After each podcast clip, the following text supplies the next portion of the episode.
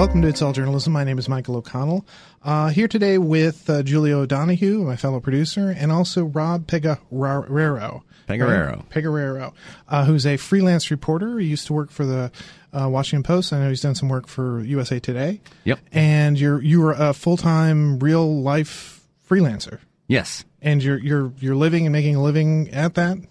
Yes, I, I slept in my own bed, not underneath the bridge last night.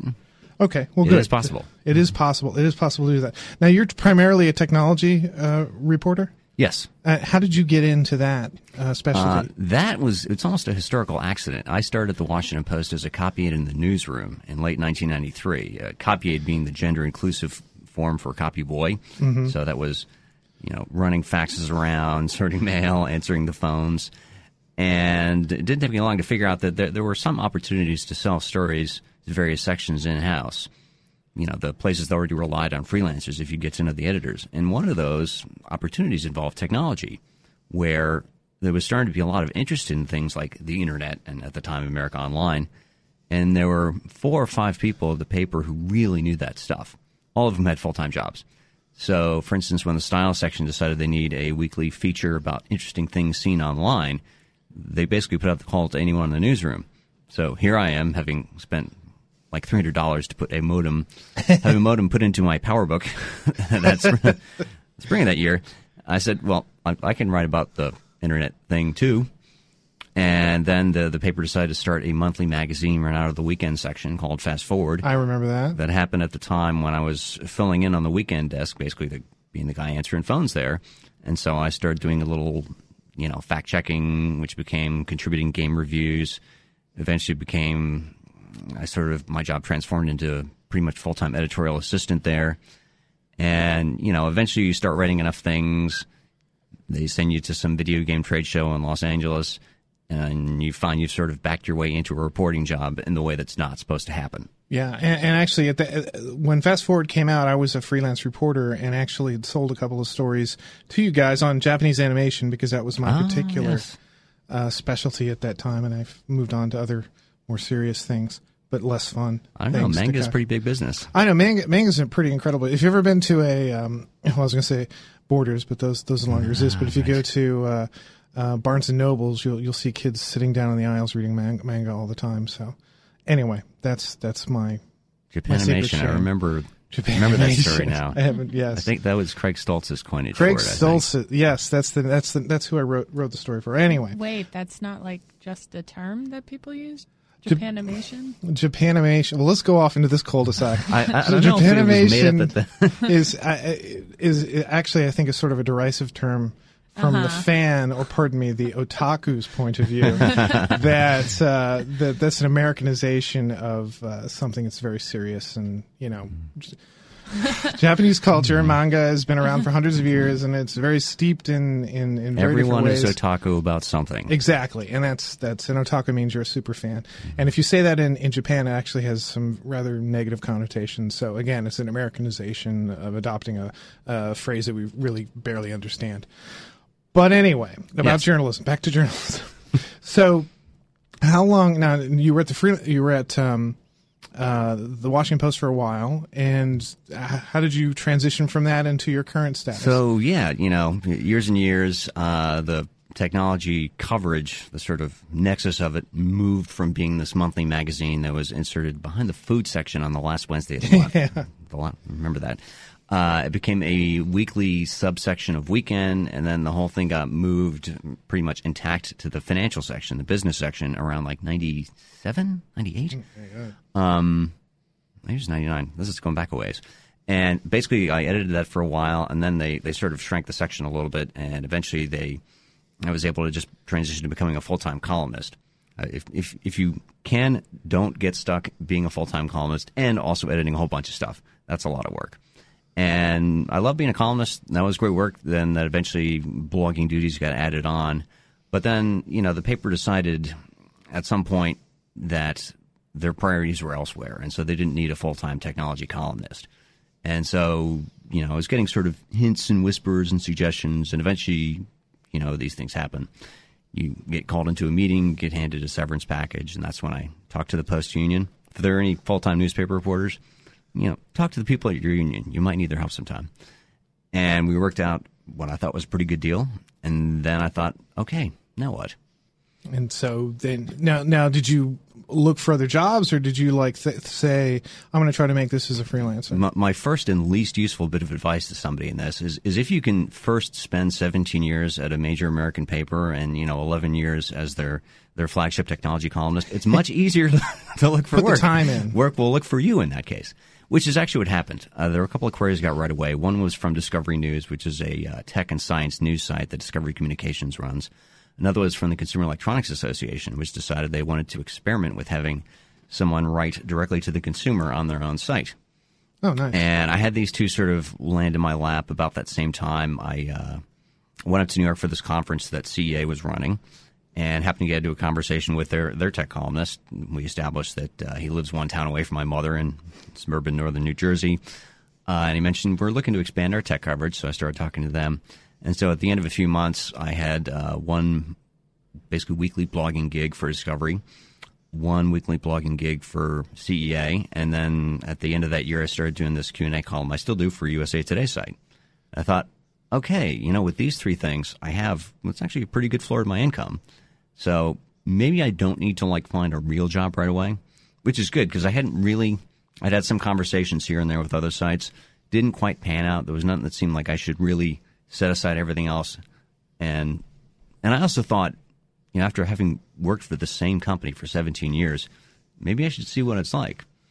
So, so you're you're the boss. You're the you're the uh, sole employee. You're the guy who goes out. CEO, chief cook, bottle washer, janitor. I'm a very bad janitor. If you've seen my home office. Oh, okay. Well, and I found that when I was a when I was a freelancer, it, it, it's a tough thing to do, and it's a really it's certainly really important to get a regular gig. Right. Um, you, you can find a, a you know, at that time you find magazines or websites that that would hire you to write a certain number of columns for a period of time, and you know that allowed you, you know, when you weren't covering that stuff, it allowed you to uh, be able to go out and find other uh, things to supplement Exactly. your income. Yeah, So- it was really important for me out of the gate to have these three things.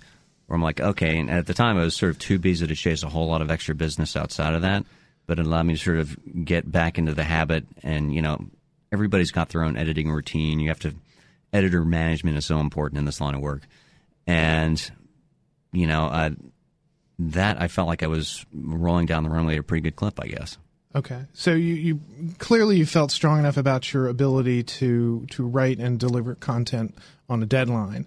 Yeah. Um, did you have any concerns from the business side of it that you were, you know, again, you're the you're the boss, you're the employee, you're you're gonna you're responsible for everything, and if you stop or something Right. happens, then there's no income coming in or there's no content going yeah. out. Yeah, there was definitely one point, I guess, after I'd been freelancing for about maybe a year and change. You know, CEA, they decided they were going to, you know, try doing direct to consumer blogging, and then they had a change in their communications department, and they decided, well, you know, let's let's sort of focus more. You know, our, our member companies have a lot of concerns. You know, the well placed concerns, I would say, about things like tech patents and whatnot. So maybe we don't need to have the consumer outreach. So that had gone away. The discovery contract got cut back. I'm like, okay, well, hmm, now what? But then I was able to sort of pick up a different tech policy blogging gig. One of the things I do now, uh, there's a uh, much smaller tech trade association called the Computer, Computer and Communications Industry Association, CCIA to save my breath from now on. Uh, about a year ago, they, they set up their own policy blog called the Disruptive Competition Project. And so they said if I'd be interested in writing for them about the time as the CEA thing was wrapping up. And that's that's worked out really well because that's a chance to sort of get into the weeds a little bit about things like the state of wireless industry competition and how messed up the U.S. market is compared to other countries, tech patents, uh, things like the, the Digital Millennium Copyright Act, which has made some good things possible and been a real pain in the butt in other ways. Now, is that a business to business publication or It's basically it's an interesting experiment, sort of like what CEA was trying to do, which is you know put out this blog that is you know written to editorial standards that you know talks about the issues that you're worried about, and, and it helps. that This is a trade association. They were very vocal about opposing uh, what would have been a disastrous acquisition by AT and T of T-Mobile, which at the time I thought this is stupid. We do not need to have further consolidation in the wireless industry.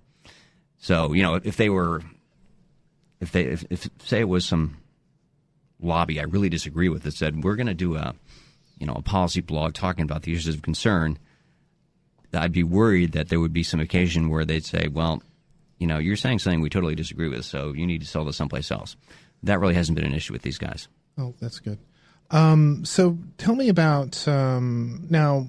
I remember Fast Forward was was very much of a um, sort of a consumer Yeah. directed. Do, do, are, is what you're doing? Are you finding it more going towards uh, you're writing towards in, an industry audience, or are you still writing consumer Uh, it's kind of a mix of both. You know, the stuff I write for Disco, as we call it, Disruptive Competition Project for short, that is a little more skewed towards DC policy types. I mean, also because it's not a huge readership, but the idea is there, you know, you want this to be read by people at like uh, groups like Public Knowledge or the Center for Democracy and Technology, people who work on the Hill, who maybe can have some way to affect these issues. Uh, so where I've had to be more entrepreneurial is, you know, where do you review like the, the latest hot new gadget, the, the Samsung smartwatch that nobody wound up buying? So uh, that's been kind of interesting. For a while, I had a good streak going selling reviews to CNNMoney.com. Uh, my probably my favorite outlet for this sort of thing is a really neat tech culture site called Boing Boing. yeah, Yeah. yeah, So- yeah, I'm familiar with that. Yeah, they uh, those guys are great. They have a wonderful contract. Pay rate is good, and you know I know they're not going to add mistakes into my copy. Okay. Can I? Um, I'm curious about um, freelance work and like how, in terms of payment, I'm assuming you work that out in advance. Whether you get paid by the hour, a flat rate, if you have to do any travel. I mean, how how much of that do you take in?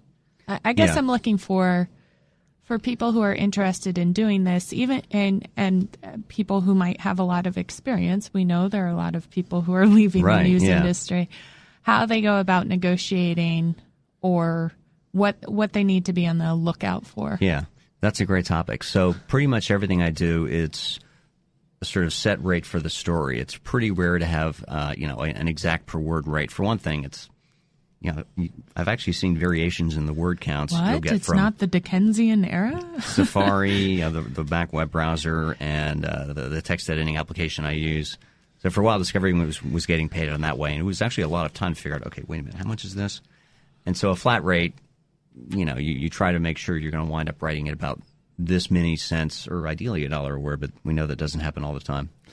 Uh, travel expenses pretty rarely they're not covered all that often. So most of the time that all winds up on my schedule, seeing my taxes. Uh, what I have been able to do a few times this year is have speaking gigs line up at the same time. So, for instance, when I was going out to San Francisco to cover Google I/O, their developer conference, where they announce a lot of new gadgets and whatnot, turns out an old friend from the Post was organizing a one-day conference in the city. Monday of that week, they wanted to have me on a panel. They were going to cover my airfare. I said, "Great, but you know, I don't want to come home on Tuesday. I want to come home on Friday." So that took that plane ticket off the books for me. Yeah, that, that's the way to be. be Yeah. That you try to. And that's something I uh, couldn't have done as the post. I might have been able to get them to approve that, but if you work full time, people get really antsy about that sometimes. Right, right. About what? Uh, having other people pay for your travel. Mm, You know, oh I'm, yeah, I'm not sure. talking about say. Uh, I don't know, Sony's having some big event in Tokyo and they want to fly you out there, which Right. that's something I still want to because that's just a little too weird to have the company you are directly covering, covering your costs so you can write about them. Right. So, I mean, you know, that's you being entrepreneurial. That Yeah. if you're going to the Consumer Electronics uh, Fair and you know that you're going out there on a specific assignment, and you can go to people maybe that you've written for and said, "Hey, I'm going to be out there. I could I could interview this company about this product. Would you want Would you want me to do that?" And sort of sell, you know, sell sell your time while you're out there to help supplement what you're doing. Exactly. When I went to CES this January, I did uh, one piece for Discovery, wrote about it for Disco. Uh, I sold one recap of it to the uh, PBS NewsHour site, Oh, nice. which w- it was not a great rate, but it was.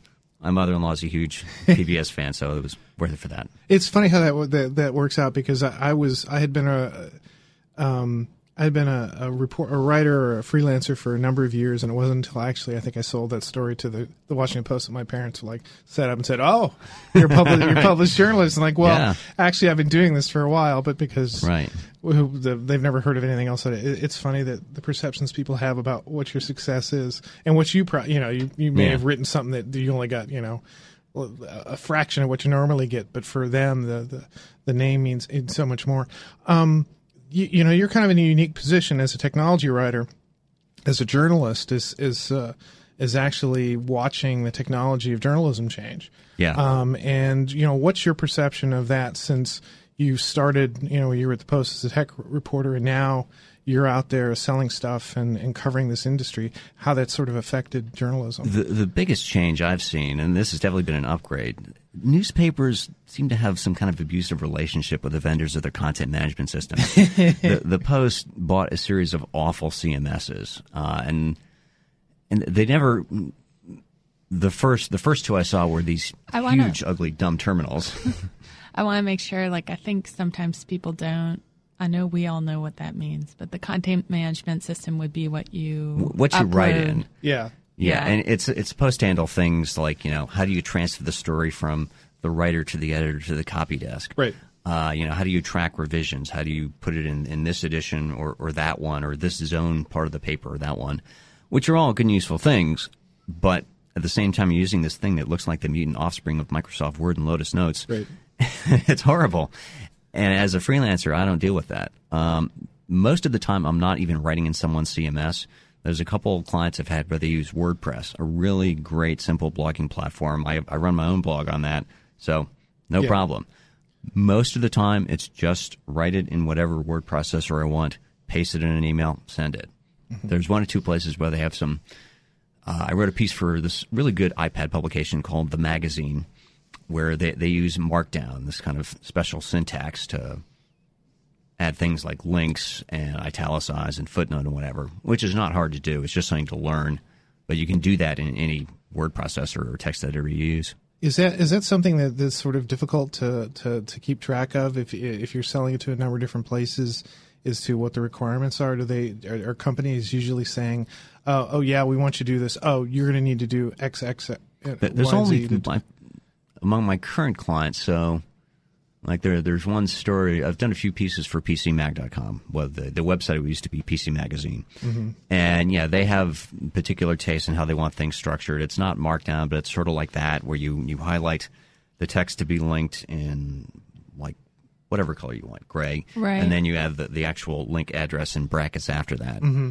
But That's- when it's only one client who does it that way. Really? it's- maybe their CMS is kind of ugly in the inside. I don't, I have don't to know. Oh, I, when when I was a, a web editor uh, 10, 10 years, 10, 12 years ago, uh, we had a we had a freelancer who had he had he would get wonderful interviews, people that you just were surprised that he was able to set up interviews with.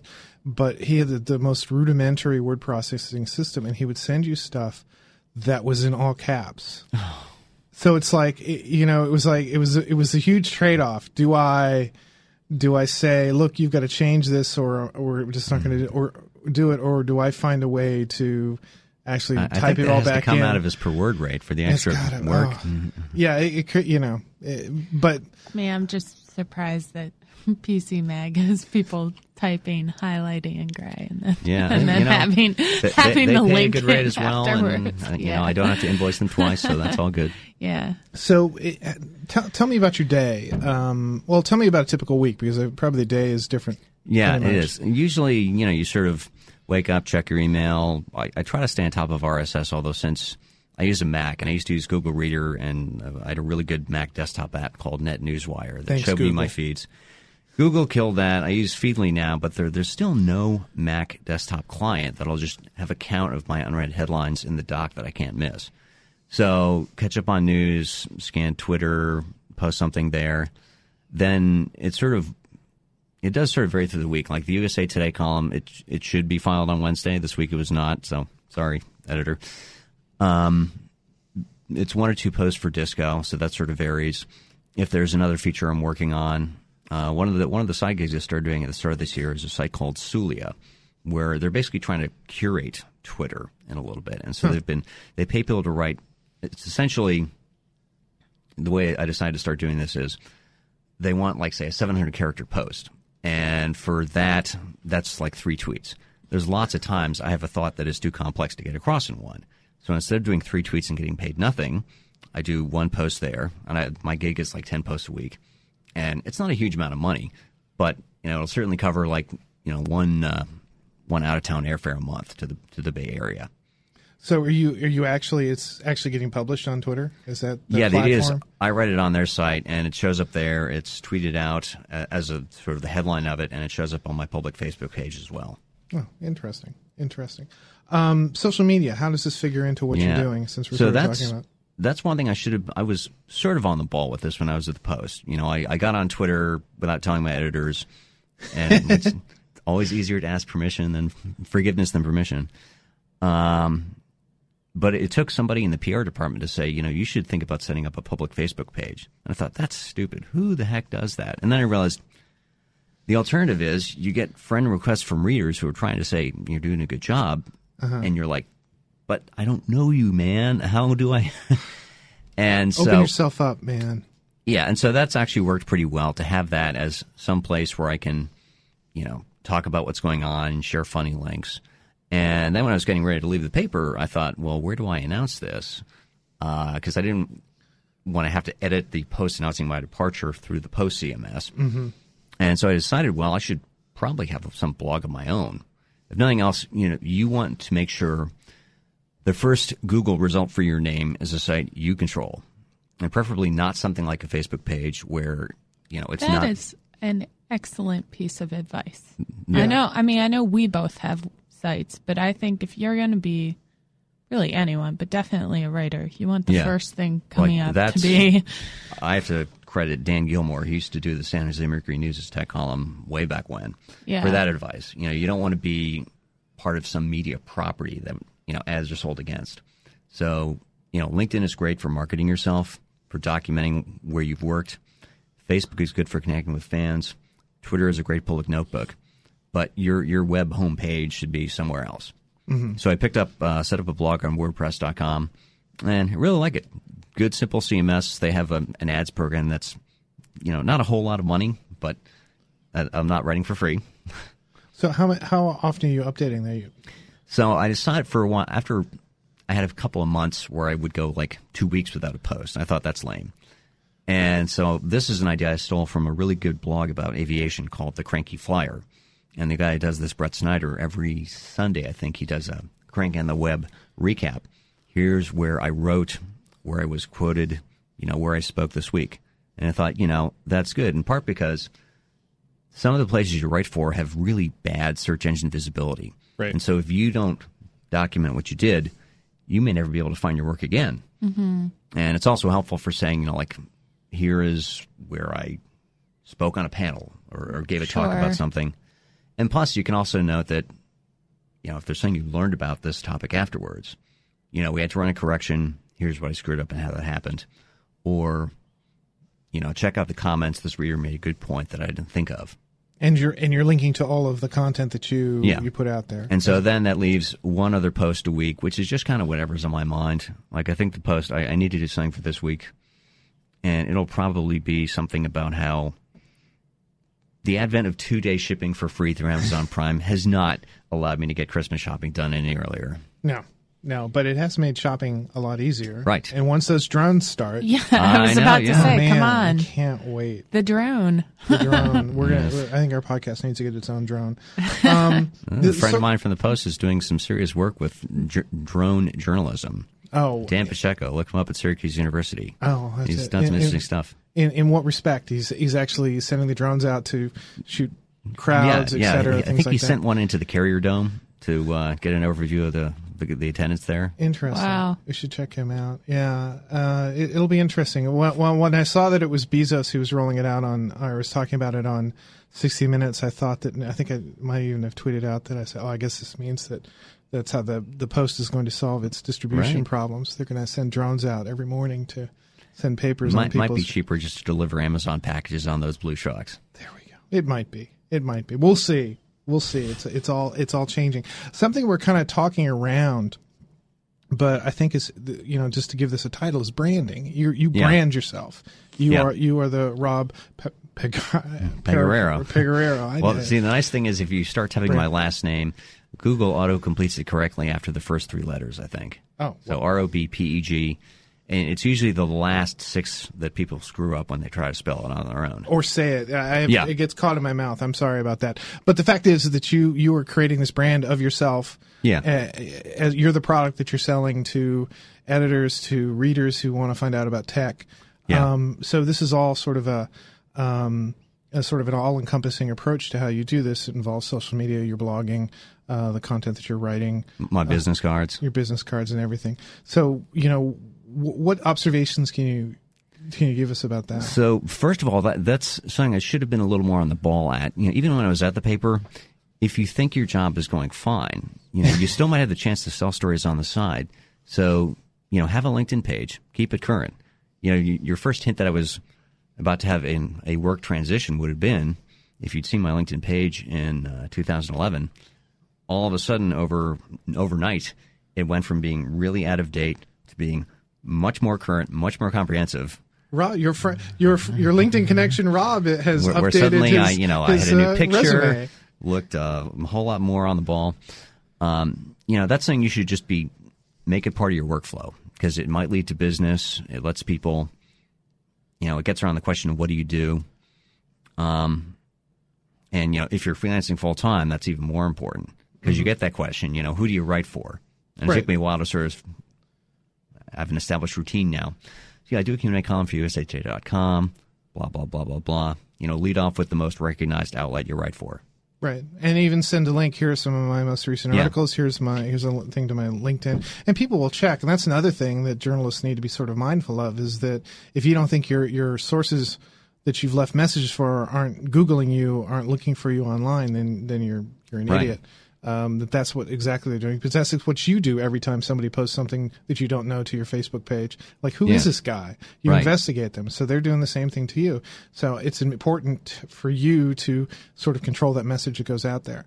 Yeah, And- Google specifically, that there's a way to sort of claim authorship through Google Plus. I forget the exact way, but you basically need to have a Google Plus account set up, which is kind of unavoidable at this point. Mm-hmm. And you know, fill out your profile so it includes you know links to your Twitter output and everything else.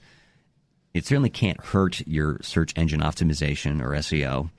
Uh, and Google Plus itself, you know, that can send a decent amount of traffic, not as much as Facebook or Twitter, and not as much. You know, the best traffic hits I've gotten have been when some third party site that covers an issue in a lot of detail Yeah, points to your work. yeah, yeah. No, Right. I've, I've seen that as well with with stuff that I've that I've gotten, and I've noticed that on Google Plus, I'll get I'll get alerts for when. Lately, it's it's it, if it's not it's not actually stories that I've written, but it's it's stories that have photos that I've taken that have my byline on them. That for some reason those are starting to pop up. And I guess I just need to go back into my Google Plus and update it so that that all that other content gets Yeah. in there. I've never really used Google Plus, but I was um my I think I- Google's just going to make you. I don't think you Right. have No, any I choice. mean, I know that um, I was discussing with a friend of mine who works at the Chicago Tribune. I, I work at the um, Times Picayune and NOLA.com. They post all my stuff to, to the to Google Plus, right? Um, but I was talking to my friend at the Trib, and she was like, "You should really post your stuff to Google Plus yourself because it it will help."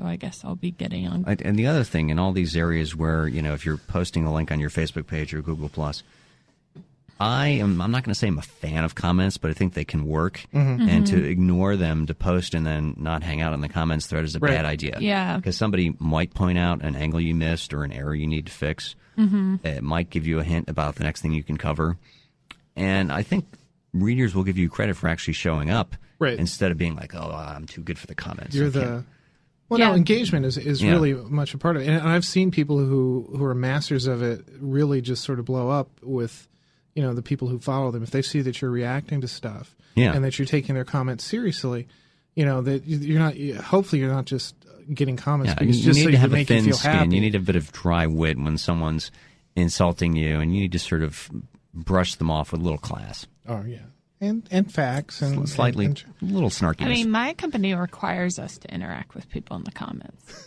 Um, you will. do you get paid extra? That's the big. I, I wish I could say the same. For There should be meters on everything you do. I, it's part of my job. Let's Yeah. just put it that way. Um, I think it's good to interact with people in the comments. I mean, I struggle sometimes. If you write about certain types of issues, you can get, you know, I would say if you write anything about, I've written a lot about health care recently, Oh, well, that's and not so controversial at and so there there are people who are saying things that aren't particularly good for the discussion. Um, Yeah. Mm-hmm. But No, but I do think that you get like with people who are like serious, like like serious commenters. I mean, even if they're being pretty nasty, I do think you get their attention a little bit more if you talk back to them. Yeah. like engage them. yeah, Yeah, no, yeah. I one of the things I do with the, with the podcast is is is try to work it into discussions in uh, LinkedIn groups. And uh, the one discussion we had uh, when Lendani was in here, where we talked about um, the Obama administration and how it's it's uh, the way it sort of controls its message.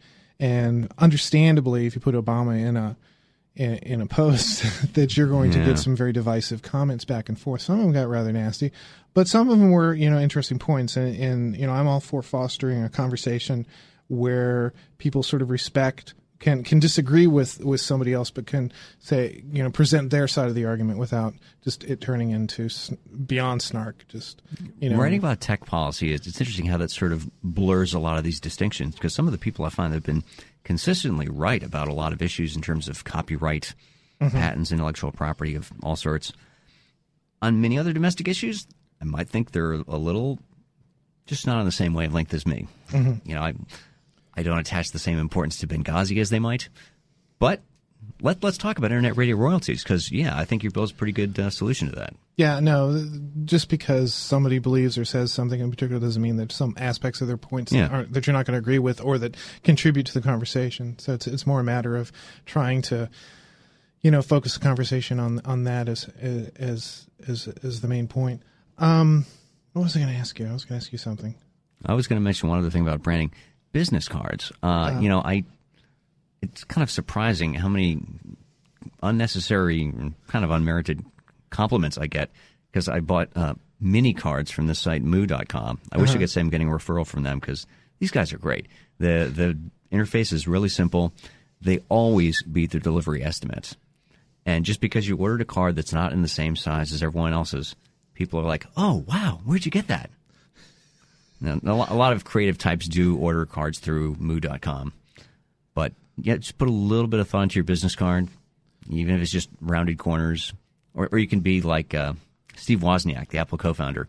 His card is made of metal with the numbers Well, maybe cut out. Steve Wozniak can buy can buy a, I think it's a little box more of five hundred. He's uh, paying more than me. It's probably all platinum. I'm going to sure. put in a request right now. This high paper stock, no. Carbon fiber no, no. business Oh, cards. Yeah. That's the next thing. No, well, I would It's imagine probably because people want to keep his cards when they Oh, get one from yeah, him no, too. I'm- like, That's not the sort of oh, thing I I'm going to scan and then yeah. throw out. yeah. No, no. And I would imagine the recommendation would be if you are going to do a different size, go smaller, not larger.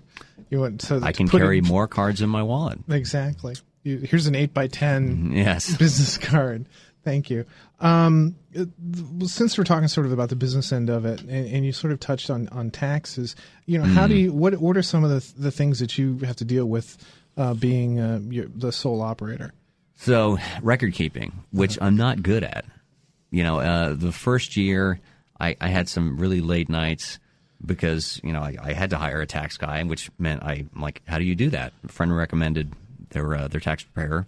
He was willing to work with my schedule, and and yeah, because you have to look at you know anything that's a justifiable business expense. So, for instance, the mileage I drove here that counts. Did I take Metro to some event downtown the other day? I did. That counts. Um, business card orders, that counts. How much business use do you think you got out of your home internet? That counts as well. Your smartphone, because you sort of need to go out and not harvest these losses, but identify these expenses because you're not usually going to get someone else to pay for them. And every everything you can do to line up, you know, that lowers your taxes by that much. Did you for, form a corporation? Or Yeah, I, I so I had a long conversation over lunch with a friend of mine who's freelance for like 20 years, and he said, "Yeah, form an LLC in Virginia. It's a piece of cake. Costs like 50 bucks a year. It doesn't really, you know, I don't think I'm going to get sued, or that if I were, that would be a huge legal bar to going after me. But I think it's a little more professional if you can say, you know, make the check out to my LLC.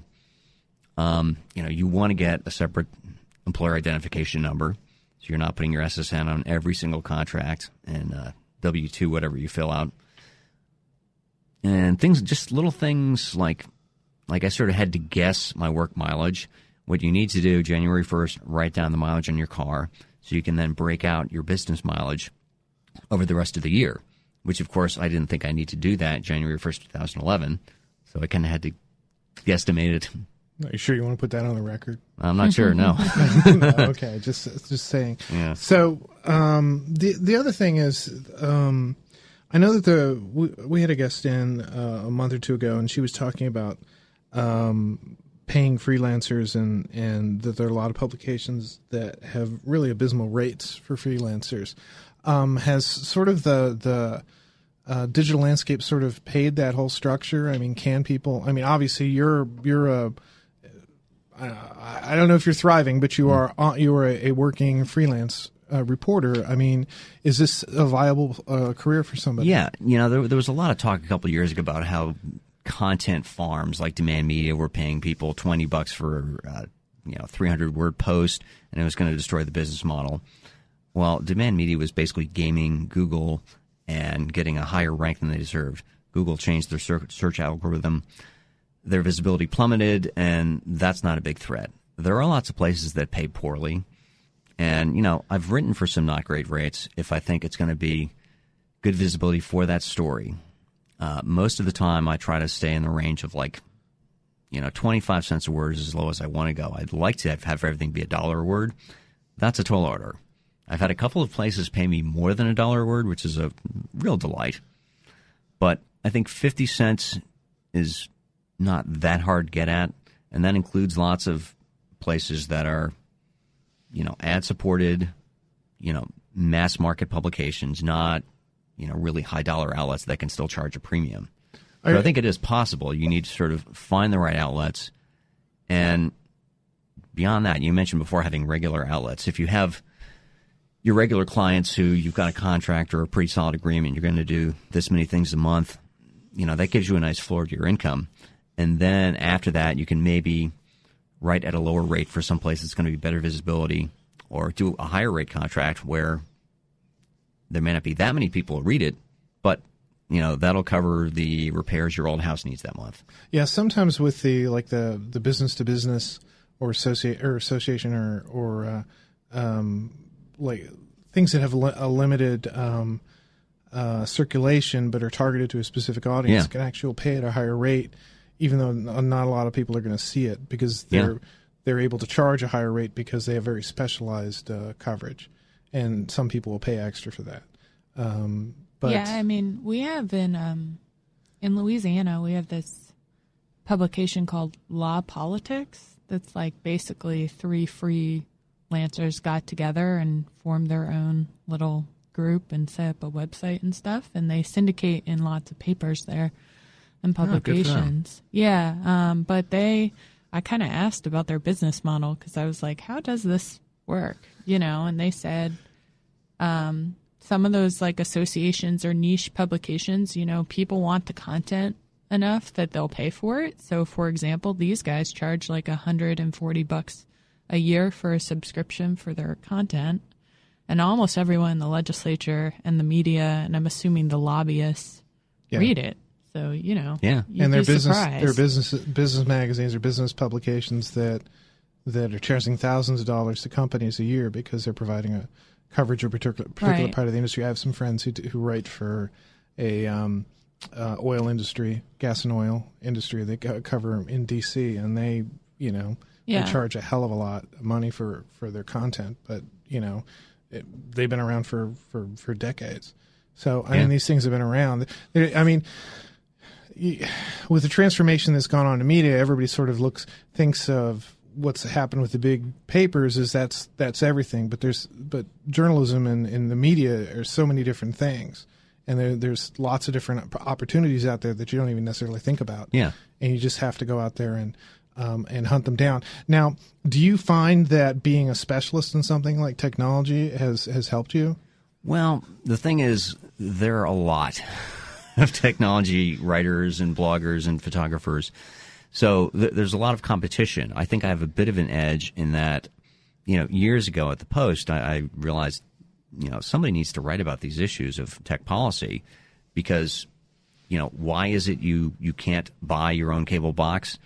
That's not because it has to be that way. The rest of the world doesn't operate that way. That's because of decisions made in D.C. and by you know various industries.